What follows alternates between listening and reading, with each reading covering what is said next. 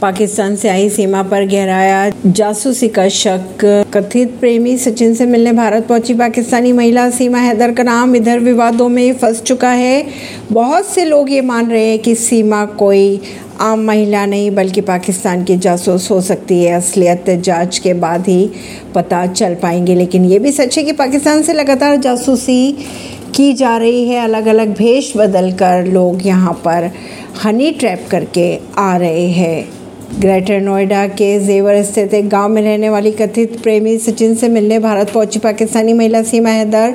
लगातार सुर्खियों में बनी हुई है। महिला के बारे में कहा यह जा रहा है कि सीमा और उसके प्रेमी को पहले तो गिरफ़्तार कर लिया था लेकिन कुछ समय तहकीकात के बाद दोनों को छोड़ भी दिया था। इसके बाद ही महिला सुर्खियों में आ गई। लोगों की माने तो ये कोई आम महिला नहीं, बल्कि पाकिस्तान की जासूस हो सकती है। असलियत जाँच के बाद ही पता लग पाएगी।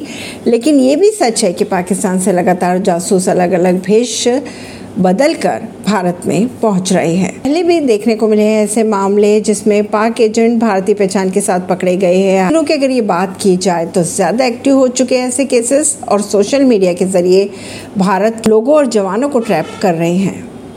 अगर बात करें ऐसे जासूसों की तो ये पाकिस्तान की सीक्रेट एजेंसी के लिए काम करते हैं। ऐसी ही खबरों को जानने के लिए जुड़े रहिए जनता से रिश्ता पॉडकास्ट से। परवीन दिल्ली से।